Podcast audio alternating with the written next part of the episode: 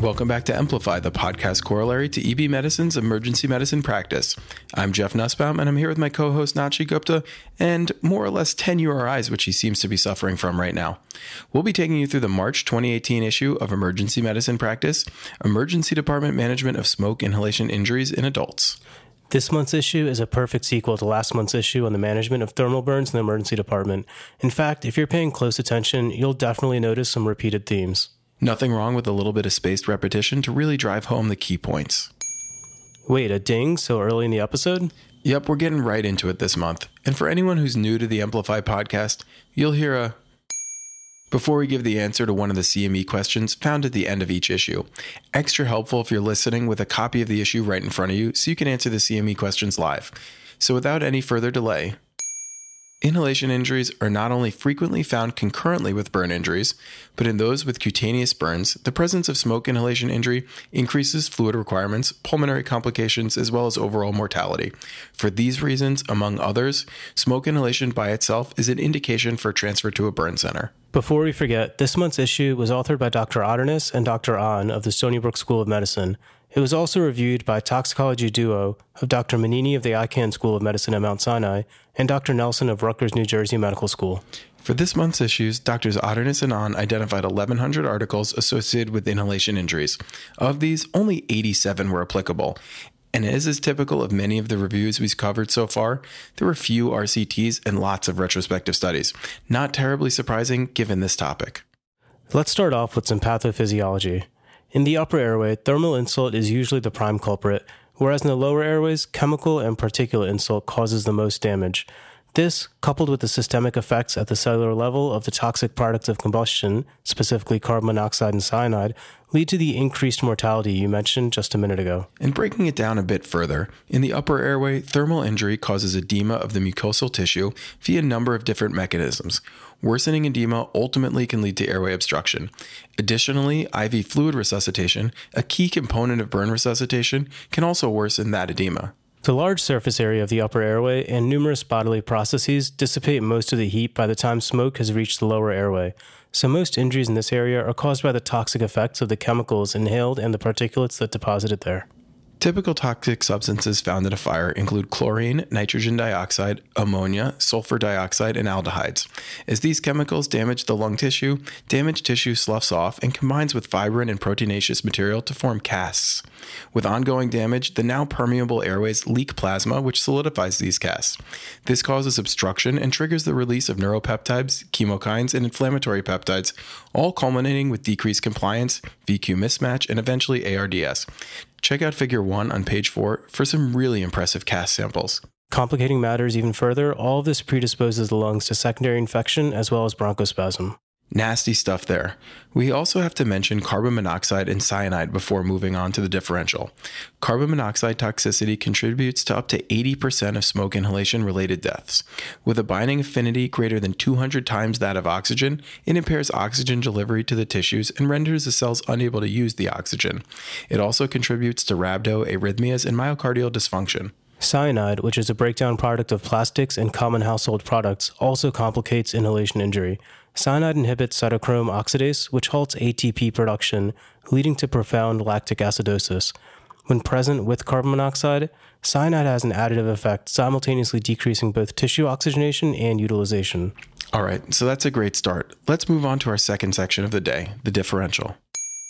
The key with all fire victims is to avoid premature diagnostic closure and maintain a broad differential for other traumatic conditions, such as pneumothorax or cardiac or pulmonary contusions, which can all mimic inhalational injuries. In addition, altered mental status may be due to head trauma, seizure, intoxication, or carbon monoxide poisoning, among a host of other possibilities. And not all respiratory distress is smoke related. Aspiration pneumonitis, pneumonia, asthma, and COPD should all remain on your differential. All right, so with that in mind, let's talk pre hospital care. Always remember safety first. All victims should be removed from the fire, but remember to keep yourself safe to avoid transitioning from rescuer to victim. With inhalational injuries, pre hospital providers should prioritize stabilization and expeditious transport, paying special attention to the airway. Wheezing should be treated with bronchodilators, and hypoxia and any suspected CO poisoning should be treated with 100% supplemental oxygen. If the clinical status indicates a need for immediate airway intervention, an endotracheal tube should be placed.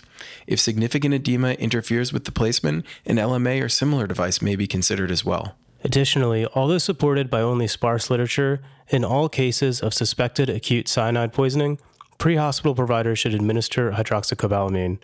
Our avid listeners should already know this since we just discussed it in last month's episode. Yeah, and it's such an important point. It's worth highlighting yet again.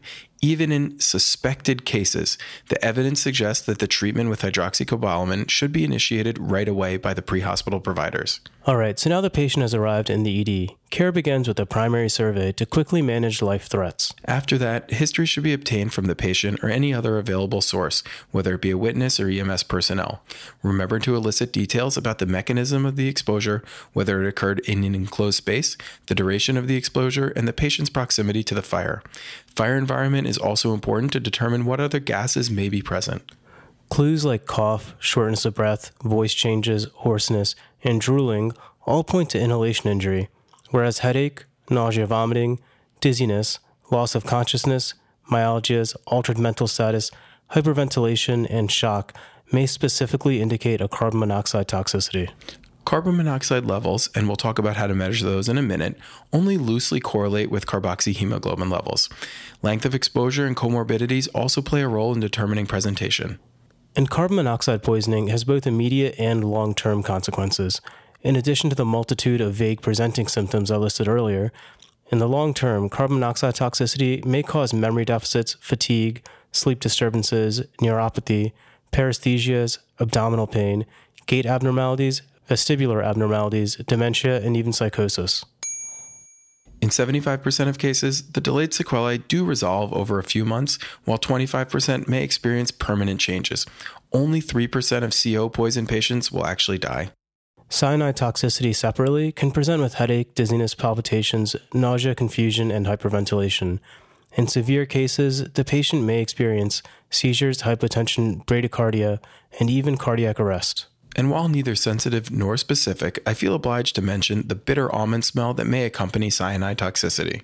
The rest of the history should proceed as it would with any other ED patient, so we need not go through it. Let's move on to the physical. Physical exam in a smoke inhalation patient begins as you enter the room, assessing for tachypnea and hypoxia. Next, as you approach the bed, look for facial burns and singed nasal hairs. Moving to the bedside, assess the airway, looking for soft tissue edema, carbonaceous sputum, and soot. Listen for rales, rhonchi, wheezing, and decreased breath sounds, all which may indicate a lower respiratory tract injury. The rest of the exam should continue as usual with assessments for circulation, neurologic disability, as well as a thorough skin exam, followed by a complete secondary survey. The percentage of total body surface area burned should be calculated as well. Refer back to last month's Amplify for a more complete discussion on the different techniques. So now that EMS has stabilized the patient and perhaps even started treatment with hydroxycobalamin, and you've done your primary and secondary surveys, let's talk diagnostic studies. Do note that in one study of nearly 10,000 burn victims, diagnosis was most commonly made by clinical findings alone. The first test is pulse oximetry. Pulse oximetry may be normal despite significant carbon monoxide poisoning. Amazingly, in one study of almost 500 patients, 68% of patients with carboxyhemoglobin levels greater than 20 had completely normal vital signs. That's both terrifying and amazing, although I guess it does make sense. Thankfully, there's technology on the market that may provide us with a quick answer to this dilemma non invasive pulse co-oximetry. Using multiple wavelengths, this device quickly measures a carboxyhemoglobin level among other variables from a patient's fingertip. Unfortunately, one study found that compared to a blood sample, the non invasive method was only 48% sensitive for carboxyhemoglobin levels over 15%, thus warranting further testing before a formal recommendation. Hopefully, they'll perfect it soon because that would be an incredibly valuable tool for EMS and fire departments to carry on their vehicles, as well as for us to have in the ED. The next test to discuss is the blood gas. A blood gas gives you tons of valuable information. An elevated PCO2 points to a possible progressive airway obstruction, while an acidosis may indicate decreased tissue perfusion. While a venous sample may be adequate in most cases, an arterial sample allows for the calculation of a PaO2 to FiO2 ratio, which correlates with the degree of shunting. This in turn correlates with mortality as the lower the PaO2 to FiO2 ratio, the higher the mortality in patients with an inhalation injury. Don't forget, though, that the PaO2 to FiO2 ratio changes dynamically with IV fluid resuscitation and ventilator mode, so it may be more valuable as a tool to trend response to therapy rather than to make a diagnosis. And if you're running venous samples, don't be reassured by elevated PO2s. If the patient has decreased oxygen extraction due to cyanide or carbon monoxide poisoning, this could elevate PO2 in falsely reassuring ways. Blood gases also have another incredibly important use co-oximetry. Both a venous and arterial gas may be used to measure a carboxyhemoglobin level with no statistically significant difference between the two. In non smokers, a level greater than 3% is abnormal, whereas up to 10% can be normal in a smoker. However, remember that levels only loosely correlate with toxicity, and many patients will have already received oxygen while in the ED or by EMS, so don't hang your hat on a specific number. Next up, we have serum lactic acid. Although generally nonspecific, in the setting of cyanide poisonings, lactate levels rise proportionally with the rate of cyanide poisonings and the severity of the toxicity. They may even be associated with serious complications and may be used as a marker of poor prognosis. Specifically, in fire victims, a lactate of 10 is both sensitive and specific for cyanide poisonings. And going back to last month's issue again, any elevated lactate level in the setting of a suspected inhalation injury should prompt you to treat for cyanide toxicity immediately. Definitely lots of overlap between this issue and last month, but all really important points. Agreed. The next test to discuss is cyanide testing, which unfortunately doesn't play a large role in ED management. As cyanide has a very short half life and the lab results can take days to return, routine serum measurement is not recommended, and the decision to treat should be made clinically. In a multinational prospective study, the most commonly seen markers of cyanide toxicity include dyspnea, depressed GCS score, soot depositions, and seizures. If cyanide levels are obtained, levels of 0.5 to 1 milligram per liter, 1 to 2 milligrams per liter, and 2 to 3 milligrams per liter are considered mild, moderate, and potentially lethal levels, all respectively. Other useful tests include a fingerstick, basic chemistries, complete blood count, CPK, beta HCG, and a troponin. In one retrospective study, elevations in troponin levels were correlated with receipt of hyperbaric oxygen therapy. In another, elevated troponin levels were thought to be a marker of poor outcome. And the EKG will also be important. Carbon monoxide increases the risk of dysrhythmias and myocardial ischemia, especially in those with underlying cardiovascular disease. Next, let's move on to imaging. A chest x ray should be obtained in all patients with an acute inhalation injury, with the understanding that most will be normal or nonspecific in the acute setting. If there are pulmonary infiltrates, this is a sign of severe injury and portends a worse prognosis. While a chest CT may not always be performed, it too may have a role. In one prospective study, CTs done to measure bronchial wall thickness and luminal area, performed within a few hours of the smoke exposure, were predictive of an inhalation injury. These same values were also useful in predicting ventilator days, development of pneumonia, and ICU length of stay. In another study, the RAD score was used to predict pneumonia, ARDS, and death. Um, the RAD score? Yeah, RAD's like radiologist score. Go on. Without getting too detailed, one centimeter slices of the left and right lung are each divided into four quadrants.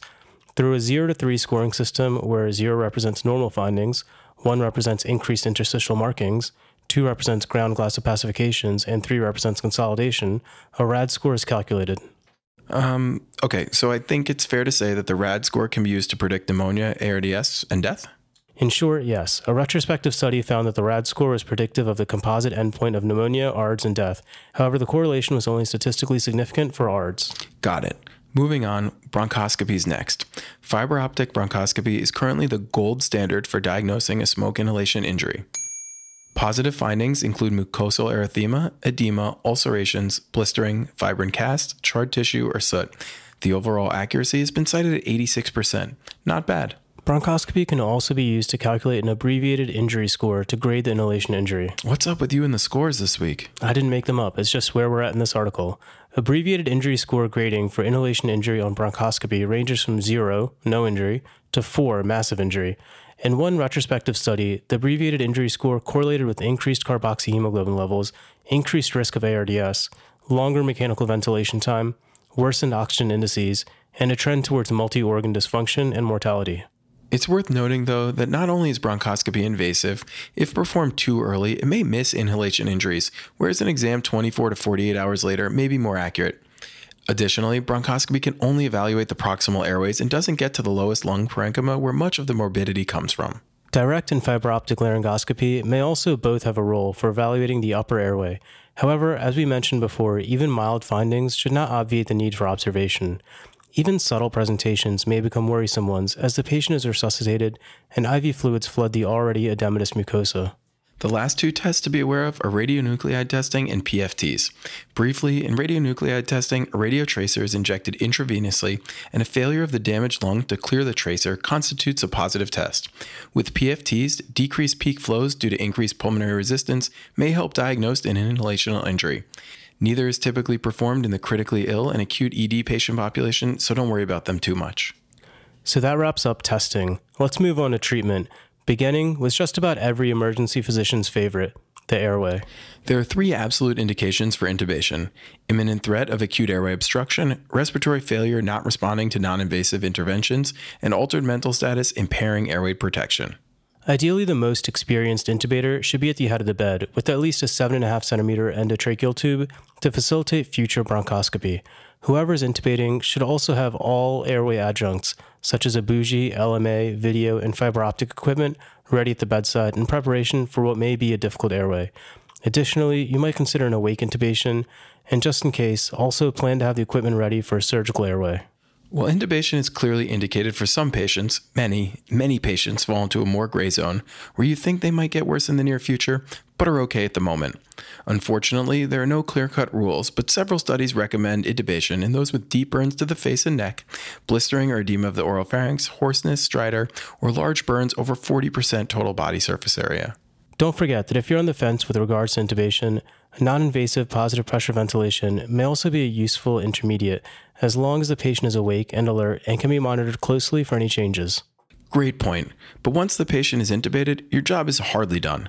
There's a lot to be aware of. First, and this might seem silly, but be aware that adhesive tape will not stick to the burn patient's skin. Instead, use half inch umbilical ties to secure your tube. Next, patients with severe burns and inhalation injuries are likely to receive lots of IV fluids. This can worsen edema, obstruction, and even cause ARDS. Monitor intubated patients very closely. Mechanical ventilation itself is an independent predictor of mortality. To minimize ventilator associated lung injury, a low tidal volume approach should be taken with 4 to 6 mLs per kg predicted body weight, plateau pressures under 30, and an O2 sat of greater than 92%. Permissive hypercapnia is acceptable as well with a target pH greater than 7.25. More recently, high frequency percussive ventilation has become the ventilation mode of choice as it decreases lung inflammation, increases compliance in ventilation, decreases incidence of ventilator associated pneumonia, and significantly decreases morbidity and mortality. That's huge. And lastly, recruitment strategies like proning and high PEEP may be needed in cases of refractory hypoxia. Bronchoscopy has been used to therapeutically suction particulate matter, secretions, and fibrin cast from the airway, which reduced ventilatory days, decreased ICU length of stay, and decreased hospital costs. Numerous other medical adjuncts have also been tested in the setting of burn injuries. In animal models, bronchodilators decrease airway pressures and improve the PaO2 to FiO2 ratio. Inhaled epi has been used to decrease hyperemia and edema, aid in bronchodilation, and lower airway pressures. Inhaled nitric oxide, a vasodilator, has also shown to be promising in animal models. Inhaled heparin has been used to decrease fibrin cast formation, while inhaled N-acetylcysteine or NAC, a mucolytic, also theoretically minimizes oxidative damage. In one single center retrospective study, a statistically significant survival benefit was found for smoke inhalation injury patients who were treated with inhaled heparin and inhaled NAC. Inhaled heparin alone is currently being studied in the HepBurn trial. Other aerosolized anticoagulants, including TPA, have also shown promising results in early preclinical studies. Wow, I imagine the consent for a burn victim for inhaled TPA would be an absolute nightmare, but maybe it'll pan out. And we haven't touched on prophylactic antibiotics, a topic that seems to always come up regardless of the issue. So, in the setting of inhalation injuries, prophylactic antibiotics have not been found to be useful and, in fact, increase the risk of multi drug resistant organisms. And although in theory steroids should reduce edema, there's no conclusive evidence to support the use of corticosteroids, and they're not recommended at this time. That's enough on airway management for now. Let's move on to the treatment for carbon monoxide poisoning. We touched on this quite a bit last month, and thankfully, this month's authors seem to come to the same conclusions. Would have been really awkward if they didn't. To reiterate, on room air, the half life of carboxyhemoglobin is 250 minutes versus 40 to 60 minutes on 100% FiO2. Hyperbarics reduces this even further. Despite some evidence supporting its use, a 2011 Cochrane review found this evidence to be inconclusive. Perhaps even more importantly, ACEP gives hyperbarics for carbon monoxide a level B recommendation in acute poisonings. It is worth noting, however, that one Taiwanese study of almost 25,000 patients did conclude that hyperbarics was associated with decreased mortality, especially in the young. With this in mind, doctors Otterness and Ahn recommend either 100% oxygen via non rebreather or hyperbarics for those with carbon monoxide poisoning and neurologic signs, cardiac ischemia, syncope, or an elevated CO level with a lower but unspecified threshold in pregnant patients. They also very importantly recommend the discussion with a local hyperbaric center and medical toxicologists or regional poison centers. Never a bad idea to request the help of an expert in these cases. And the last treatment to discuss in this issue is treating cyanide poisonings. As last month's authors concluded, hydroxycobalamin remains the first line therapy for cyanide toxicity. That's absolutely right. Hydroxycobalamin, 5 grams IV over 15 minutes, repeated once if necessary, is recommended for any severe inhalation injury with unexplained hypotension, altered mental status, elevated lactate, or a high mixed venous oxygen. If hydroxycobalamin is unavailable and CO inhalation has been ruled out, the second line sodium thiosulfate and sodium nitrite can be used. Keep in mind that this therapy has increased risks of both hypotension and methemoglobinemia. I think we can leave it at that since we discussed this at length last month. Let's talk complications. Pneumonia is a very common complication of inhalation injuries, present in up to 50% of patients requiring intubation. Significantly, it also independently increases burn mortality by 40%. Additionally, ventilator associated pneumonia has an incidence of 9 to 27% in burn patients with a 10% mortality. Another common complication is pulmonary edema secondary to inflammatory injury and aggressive IV fluid resuscitation. Up to one third of burn patients require intubation, and of these, the prevalence of ARDS is somewhere between 33 to 54 percent. And lastly, tracheal stenosis, endobronchial polyps, bronchiectasis, bronchiolitis, and vocal cord dysfunction have all been reported. On to special populations addressed in this month's issue. First up, pregnant patients. Although gravid mothers should be thought of as two patients, often optimizing maternal care will protect the fetus as well. In the setting of pregnant carbon monoxide poisonings, the level of carboxyhemoglobin in the fetus is generally 10 to 15% higher than in the mother. In addition, carbon monoxide elimination is also slower in fetal blood. As we discussed in the hyperbaric section, hyperbaric oxygen can be considered in pregnant women, especially in those showing signs of fetal distress. However, as we discussed last month, data for hyperbarics in pregnant patients with smoke inhalation is inconclusive. So it's worth considering. Also worth considering is delivery of the fetus if greater than 26 weeks gestation. This decision should, of course, be made along with the obstetrician and burn center. Another at risk population is the geriatric population. Advanced age is actually one of the strongest predictors of mortality in those suffering from burns and or an inhalation injury. The threshold to transport these patients ASAP to a burn center should be very low. And for this month, we have two cutting edge topics to mention.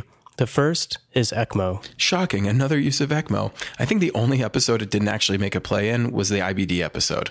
Well, ECMO is certainly on its way to the ED. ECMO provides a means of oxygenation and ventilation while allowing the lungs to heal. In one small review, in the sickest patients, ECMO seemed to offer a mortality benefit for smoke inhalation victims. As such, ECMO should remain in your playbook when other treatment modalities have failed. The other cutting edge this month is point of care ultrasound. Point of care ultrasound may have a role in burn management. In one relatively new case report, point of care ultrasound was used to measure tracheal wall thickening, which did correlate with the CT findings. Point of care ultrasound can also be used to guide fluid resuscitation, but that deserves an issue unto itself, so we won't get into it. Let's move on to disposition. According to the American Burn Association criteria, any possible smoke inhalation injury should be transferred to a burn center in an expeditious manner. Even with no overt airway signs, if there is any potential for injury, the patient should be closely monitored for 24 hours with a very low threshold to intubate. Observation it is. Let's close this episode out with some key points and clinical pearls. With smoke inhalation injuries, upper airway injuries are due to thermal burns, secondary to heat transfer, whereas lower airway injuries are due to chemical and particulate irritants. For suspected cyanide poisonings from a smoke inhalation injury, hydroxycobalamin 5 grams IV should be administered by pre hospital providers if available. In the setting of smoke inhalation injury, the history and exam is key. Look for airway edema, carbonaceous sputum, soot in the nares or oropharynx, facial burns, and singed nasal hairs, which can all indicate potential inhalation injury. A complete physical exam, including a primary and secondary survey, is essential to rule out any other acute traumatic injuries, which often accompany smoke inhalation injuries. Pulse oximetry may be falsely normal despite significant carbon monoxide poisoning. With suspected smoke inhalation, perform fingerstick glucose, lactate, troponin, EKG, pregnancy test, and a chest x ray. A venous blood gas may be used in lieu of an arterial sample to determine a carboxyhemoglobin level. Levels loosely correlate with symptoms. An elevated lactic acid level in a smoke inhalation victim should raise concern for cyanide toxicity. Treatment with hydroxycobalamin is recommended, while cyanide testing is not recommended in the ED setting. The use of hyperbarics for carbon monoxide poisoning is controversial and remains a level B ACEP recommendation. Normobaric 100% FiO2 remains the standard of care. In addition, consider consultation with your local toxicologist, poison center, hyperbarics, or burn center for assistance. Endotracheal intubation is indicated for those with deep burns to the face and neck, blistering or edema of the oral pharynx, hoarseness or stridor, or large cutaneous burns greater than 40% of the total body surface area, in addition to the more common indications bronchodilators, inhaled epinephrine, inhaled nitric oxide, inhaled heparin, inhaled N-acetylcysteine, and other inhaled anticoagulants may all play a role in managing patients with smoke inhalation injury. Further studies are needed still. There's no conclusive evidence supporting the use of corticosteroids to reduce airway edema in smoke inhalation victims. Mechanical ventilation is an independent predictor of mortality and can worsen lung injury. Those with less severe injury should be closely monitored for 24 to 48 hours. Caution must be used when resuscitating smoke inhalation victims, as overaggressive IV fluids can worsen airway edema. Pneumonia and ARDS are both complications of inhalation injury. Up to one third of burn patients require intubation, and of those, 33 to 54% develop ARDS. The presence of inhalation injury is one of the American Burn Association criteria for burn center referral. Patients with possible smoke inhalation should be transferred in an expeditious manner. So that wraps up the March 2018 episode of Amplify. Before you tune out, make sure to check out the new Calculated Decision supplement powered by MDCalc and authored by Dr. Poojan Patel, which accompanies this issue and reviews both the RADS and AIS scores. Definitely worth a quick read. And after you've read through that, make sure to head over to www.clinicaldecisionmaking.com to learn more about the upcoming Clinical Decision Making in Emergency Medicine Conference, co sponsored by EB Medicine, which will be held in Ponte Vedra Beach, Florida, from June 21st to June 24th. As we said last month, this is definitely a can't miss event. Great speakers, up to date evidence based lectures, and a well deserved break from the chaos of the ED, all at a beautiful Florida family friendly beach resort. And make sure to follow the EB Medicine Twitter handle at EB Medicine for updates and frequent evidence based emergency medicine pearls. Remember to check out this month's issue of Points and Pearls for quick hitting summaries of key points in the article, as well as practice changing clinical pearls. Don't forget to head over to ebmedicine.net slash E0318 to earn your much deserved CME credit. It should only take a few minutes to breeze through the 10 questions after having listened to this episode. And for all of our resident listeners out there who don't need CME, did you know that EB Medicine offers free access to emergency medicine practice? Head over to ebmedicine.net slash residents to get started today. Talk to you all next month.